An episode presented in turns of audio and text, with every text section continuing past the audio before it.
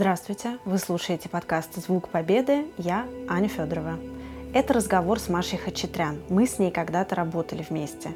Десять лет назад она взялась за масштабный проект, продюсировала, записывала и монтировала интервью с ветеранами Второй мировой войны. Это поменяло ее жизнь. Мы проговорили час на одном дыхании, а для вас оставили все самое интересное про Машу, ее героев и кухню подобных проектов. Это подкаст «Звук Победы», часть мультимедийного проекта «Страницы Победы». Аудиопутешествие в историю от Ани Федоровой и Максима Макарычева. Мы говорим о наследии Великой Отечественной войны и ее значении для молодых поколений сегодня. Сегодня мы встречаемся с журналистом Марией Хачатрян, когда-то мы с Машей были коллегами, и мне очень приятно увидеться, уже какое-то время прошло, мы не виделись. Я хочу сразу погрузиться немножко в прошлое, потому что ты работала над э, проектом, который созвучен тому, что мы делаем сейчас, а, но у тебя была очень интересная роль, которая сейчас, наверное, уже по большей части и невыполнима. Ты брала интервью у э, реально существующих ветеранов, причем не просто Великой Отечественной войны, а Второй мировой, да, потому что это были международные интервью у тебя. Угу. Сколько Россия было этих людей? А, у нас было задание, в общем-то, собственно, проектом занимались несколько групп. А, около 100 историй мы должны были сделать, и вот 4 группы, то есть на каждую по 25 человек. То есть ну, первично было такое как-то распределить обязанности. Вот, соответственно, я получилось так, что я была и продюсером этих историй, то есть искала э, ветеранов, была режиссером, была интервьюером, подбирала сама музыку, э, сидела на монтаже. То есть я в итоге не смогла своих ветеранов бросить на кого-то еще. Э, занималась ими от начала до конца, потому что э, эта работа была, наверное, вот одним из лучших дел, которые я в своей жизни сделала, и она оставила до сих пор, вот уже прошло 10 лет, а, очень сильные глубокие впечатления, а, при том, что с ветеранами а, я как общалась и раньше. Тем не менее, вот 25 человек, совершенно разные истории из разных стран, из разных городов. В России я снимала в Москве и в Ярославле, и во Франции в нескольких городах совершенно разные истории. И э, вот ну, эти французские истории, они совершенно уникальные ведь, да? Да, у меня фактически все истории, кроме, пожалуй, одной, вернее, не истории, истории все уникальные, ветеран, а, потому что я снимала Леона Готье, он один из 177 французов, которые участвовали в высадке союзников в Нормандии в 1944 году. А, и он человек очень популярный, он до сих пор жив, я проверила. А, очень такой бодрый дед, очень Хотя скорее веселый. пожилой даже. Пожилой, но при этом очень бодрый. А, вот. И с ним получилось настолько интересно, что я сделала из вот нашего интервью сделала два ролика. А, его рассказ потому что он очень еще саркастичный такой, и с чувством юмора хорошим. А с его женой, к сожалению, не получилось. У него жена англичанка, он с ней познакомился, когда был в Англии э, готовился, собственно, тренировался. Мо, ну, в таком контексте, да, может быть, недостаточно сильная, ну да, проходил подготовку. Проходил, вот, совершенно верно, военную подготовку. А, познакомился там с своей женой англичанкой, которая вот живет сейчас во Франции. А, тоже с ней было очень трогательный, трогательный интервью, разговор. Разговор, я предпочитала с ним именно разговаривать, а, но не, не получилось сделать там просто технический какой-то брак был. А, вот, в, итоге и еще несколько человек, от которых пришлось а, отказаться, вот не смогли сделать ролики, тоже по причине... Самый большой наш враг, да? Вот 10 лет назад это была просто какая-то, это был какой-то кошмар. Сейчас с этим легче справляться, это реже происходит, представляешь? А, вот сейчас, да, не знаю, я уже как бы не работаю на телевидении, по-прежнему в журналистике, но не на телевидении. А, и еще один случай был, когда не смогли сделать ролик, потому что э, я понимала, что нам не хватит французское сопротивление, что нам не хватит видеоматериала, чтобы его проиллюстрировать. А, ну вот где взять видеоматериал по французскому сопротивлению. Ну, ну то есть да, на то оно да, и сопротивление. Сейчас это все решается каким-то анимацией, чем-то таким. А на самом деле... Просто дешевле стало. Раньше было анимировать очень дорого. Маша, расскажи мне, что вот он такой тебе рассказывал? А, этот ветеран французский? Вот чем это настолько интересно? Хочу от тебя услышать. Я-то посмотрела уже ну, это видео. Они все рассказывали потрясающие вещи. А, из французов а, у меня был, вот, соответственно, Леон Готье. А, это выставка союзников. Был, все-таки мы сделали один ролик с участником французского сопротивления, который готовил, помогал как раз готовить, то есть, не, такие, какие мог разведданные передавал в Великобританию. Самое такое, наверное, ну, сильное впечатление, потому что это наше, э, фильм нашего детства «Нормандия Неман». Я сняла Ролана де ла Папа, маркиз, герой Советского Союза, летчик-истребитель. Это было, конечно, потрясающе. И Ой, потрясающе, это ни о чем не говорит, это слово. Ну, на самом деле, я тебя очень хорошо понимаю. Мы с этого начали. Ты говоришь о том, что, во-первых, это не интервью, а разговоры. И история эта для тебя стала очень быстро личной невозможно обезличиться, невозможно нести вот эту маску профессионала на себе, когда ты сталкиваешься с этими живыми людьми, с их историями. Это все оживает. Ну, я и не хотела нести маску профессионала, потому что если, во всяком случае, французы, они более-менее, многие все-таки привычны были к камерам, то есть это их не очень пугало. Наши ветераны, особенно вот ярославские, например, ну вот они видят, две камеры у нас было, еще мы ставили ширму э, черную, чтобы можно было потом сделать графику. А, но людей это просто пугало. То есть они терялись. Э, и... Пугает свет обычно, потому да, что да, там да, несколько да, световых приборов, э, осветитель, оператор, там столько вешать, людей. Да, да, да. Угу. Вот. И, естественно, бедные, понятно, что их вот притаскивали там чуть не половину насильно, что надо, приедут журналисты, должен прийти, да я что, я там могу? Давай, потребовали. А, это была вообще большая проблема изначально найти непрофессиональных ветеранов, а, потому что есть все-таки ветераны, которых вечно таскают там в школы, рассказывают какие-то детские утренники, где-нибудь там выступать. Еще это уже такой рассказ о рассказе, да. о рассказе, да. он перестает быть настоящим. У них обкатаны уже истории, у них уже прям выстроены драматургические все моменты. Я этого не хотела категорически. Мне нужны были люди, которые вот, ну, чтобы э, это воспоминание о войне было, ну вот сейчас, вот сейчас его попросили вспомнить, и он начал вспоминать, и вот было интересно, что а, они вспомнят, и что я э, тоже я потом анализировала, что я из этого запомнила а, вот эти вот моменты. И героики не было ни у кого. Вот а, я очень хорошо тебя понимаю. Это очень похоже на семейные истории, с которыми я сталкивалась. У меня дедушка прошел через войну, и чаще всего это был отказ. То есть люди, которые не хотят говорить о том, что там происходило. Потому что сейчас я читаю его мемуары, которые он издал, такие семейные. Он тоже не разрешал их э, печатать широким, эм, господи, не форматом, а как сказать, э, тиражом.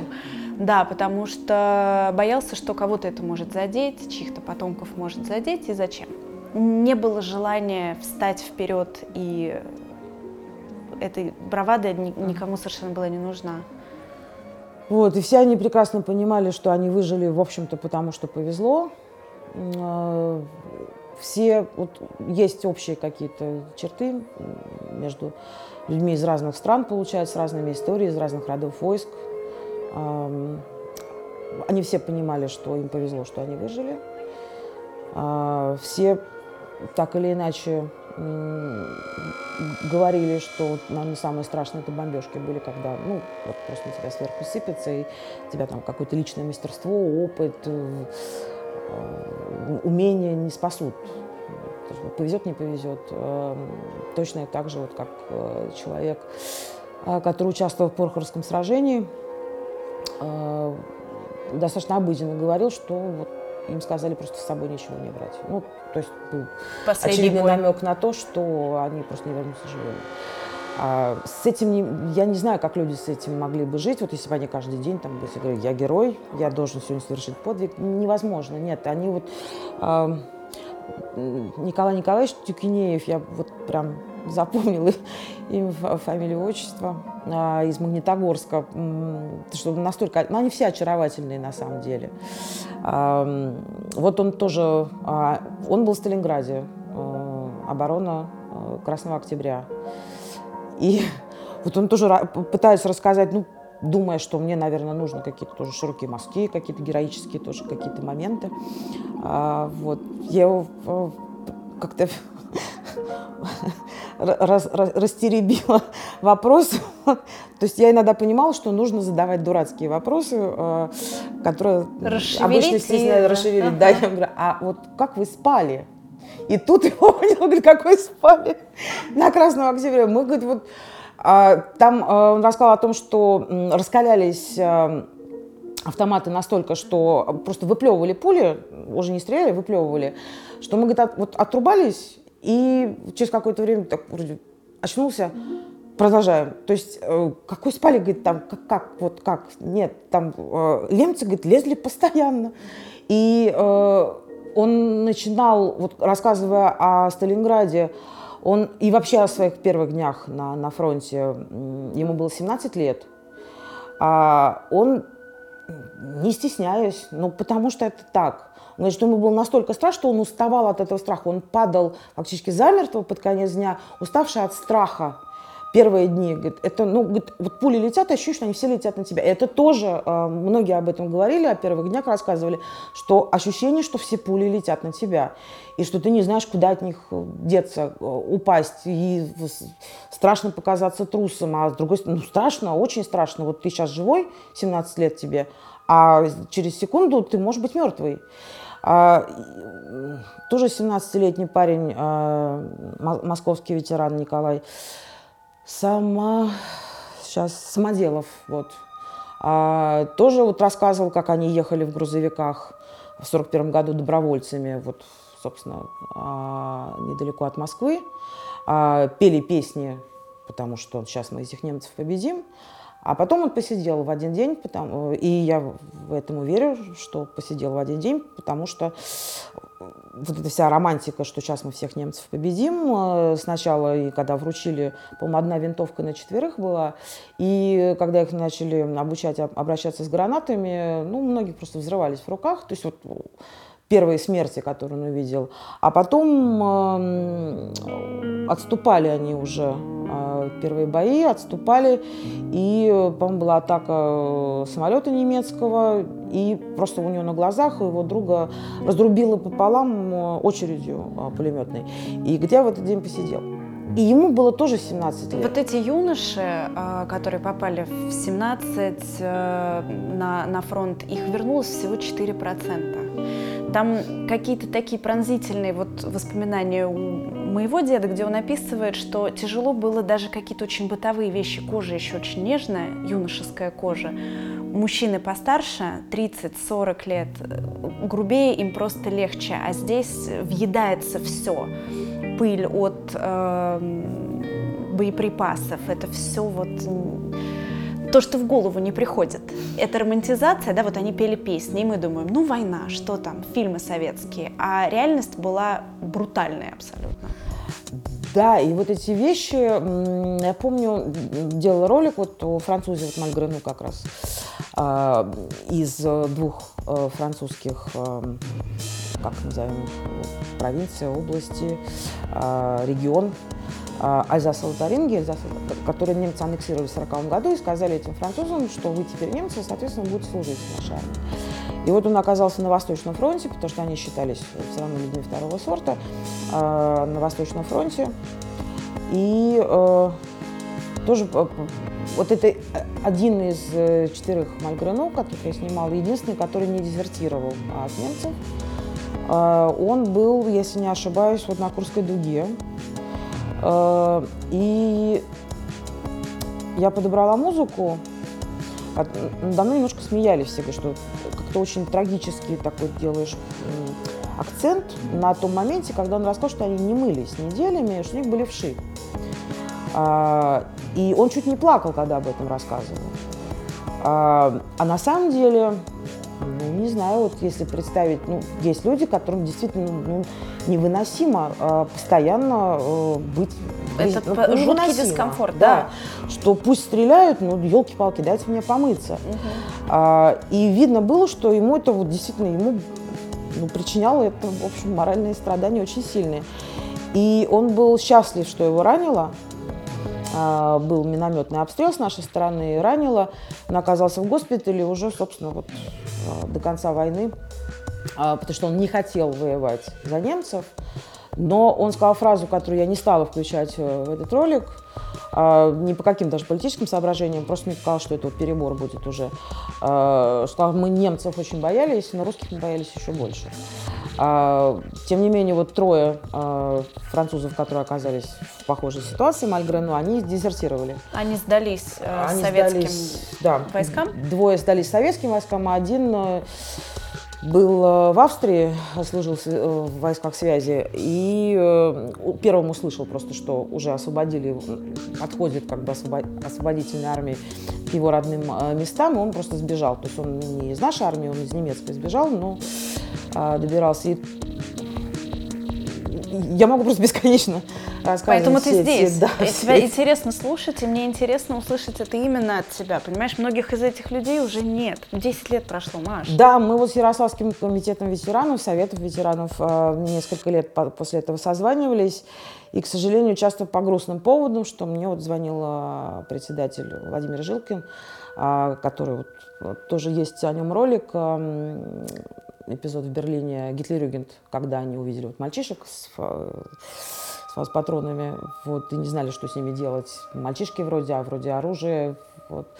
А он председатель а, местного совета ветеранов, вот он мне звонил и рассказывал, что вот этот умер, который снимали, этот умер, этот умер. А вот. Да, очень жаль, что не получилось сделать такой архив а, воспоминаний. Ты вот с этими людьми ведь разговаривала, ты говоришь, ну минимум по часу, да? Да. А на выходе всего по несколько минут ролики? А, пять минут, да, поэтому нужно было выбрать Такая телевизионная из, да, классика. Одну из каких-то историй, вот меня тоже в свое время поразило мои собственные, то есть делал документальный фильм, но у меня никогда не было, вот эта мысль не возникала, а с ветеранами возникла, потому что это вот единая как бы человеческая история, из которой нужно что-то выбрать, и, соответственно, человек получается, вот, можно а, вот один из французских Мальгрену, э, ну, вот можно было его представить трусом. А, что вот он... Такое длинное интервью, и ты выберешь вот три кусочка, да, да из него, да. и все, и как будто бы... Да. А, можно было выбрать какие-то рассказы конкретно о боях. Можно было, ну, у меня получилось три человека, которые между собой вот связаны. Они э, все трое имеют отношение к Нормандии немцам. Вот маркиз Ролан Делаплап, герой Советского Союза, Иван Иванович Молчанов, чудеснейший, который просто, ну не знаю, мне хотелось просто кинуться в шею и сказать, будьте моим дедушкой. Потому что мой дедушка умер, когда мне было 4 года, его ранило в первые же дни войны. Ну, там, своя история тоже не героическая в итоге, потому что э, дед э, принимал военную технику в итоге, потому что уже пытался вернуться на фронт, второй раз ранил он, в общем.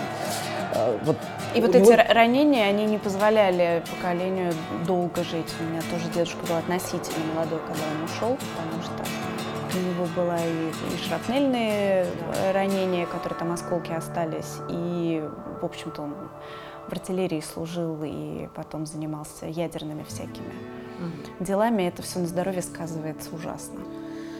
Да, а дедушка, вот он умер 4, 4 года мне было, все равно вот у меня ощущение вот такого же тепла, такой же любви, как вот умиротворение возникало. Вот, я помню, а, хоть мне 4 года было, это от дедушки, и вот точно такое же чувство возникало с этими... Ветераны не хочу так даже называть. А, Маш, мы нас начали с тобой переписываться, по-моему, до Нового года еще как-то так вот намечать, что встретимся, и было бы здорово поговорить. Я вижу сейчас, э, как ярко все эти воспоминания у тебя стоят. Ты, вот скажи мне честно, ты что-нибудь пересматривала, ты готовилась, или ты просто все это теперь будешь помнить всю жизнь? Я помню, что мне было, наверное, лет 6-7, и мы гуляли с мамой вот на День Победы в Парке культуры. Я наступила кому-то на ногу, подняла глаза и увидела... То есть мне было 6 лет, я уже знала, Герой Советского Союза. Я увидела эту звездочку. Ага. Я думала, что меня расстреляют, серьезно. У меня была такая паника, потому что я наступила на Герой Советского Союза. У меня, наверное, вот эта, эта паника, ужас этот отразился в глазах. Он, естественно, меня погладил по голове, успокоил, потому что я была готова дать в истерику, потому что они для, были одновременно и герои, Да. и вот какие-то такие вот недосягаемые такие, и вроде, да, возраста дедушки. А, вот это смешанные такие чувства я пронесла, на- наверное, через всю жизнь а, к ветеранам. А тут вот довелось э, профессионально, получается, вот э, с ними, э, работать с ними, то есть вот брать интервью, и мне нужно было достаточно деталей, то есть, ну, все равно это держишь в голове, что тебе нужно набрать, ты там считаешь, набрал ты вот на 3 минуты, на 4 Конечно. минуты, на 5. А самое А- главное, что ты приходишь в этой такой броне. Я профессиональная женщина-журналист, поэтому я имею право вам сейчас задавать эти вопросы. Нет, у меня такого не было изначально. Я себе сказала, что и такого Да, а я будет. думала, что Нет, такой нет, контраст нет, между нет, вот нет, этой нет. девочкой, которая наступила на ногу, и уже взрослым человеком, Нет, нет, который нет, может нет, поговорить. Нет, ни, ни в коем случае. А у тебя очень сильно да, изменился род деятельности. То есть ты журналист, и ты работаешь э, как коллега, но у тебя есть одно направление, которое 90% твоего времени отнимает «Расскажи». Да, нет, обо мне рассказывать совершенно не, не имеет смысла. Да, у меня есть лошадь, э, вот, э, но тоже в связи с э, вот тем проектом военным, а, я не знаю, как я никогда в жизни не имела отношения к лошадям, совершенно. То есть я там родилась в центре Москвы, живу в центре Москвы, э, вот, ну, то есть какие лошади. Э, И, э, тем не менее, возможно, это вот одна, одна из первых деталей, которая меня привела в итоге к коневладению. В Ярославле тоже я снимала человека, который Владимир Дябин. Он был кавалеристом во время войны. И почему-то меня это тогда вот тоже очень сильно зацепило. А, вот, куча все-таки разных историй, действительно вот разные рода войск. Было очень сложно, кстати, потом вот работать на монтаже, потому что э, ну, все время приходилось искать разную хронику. А, Вот. А кавалерист, ну, у нас какие представления, что, наверное, наши вот там на лошадях против танков.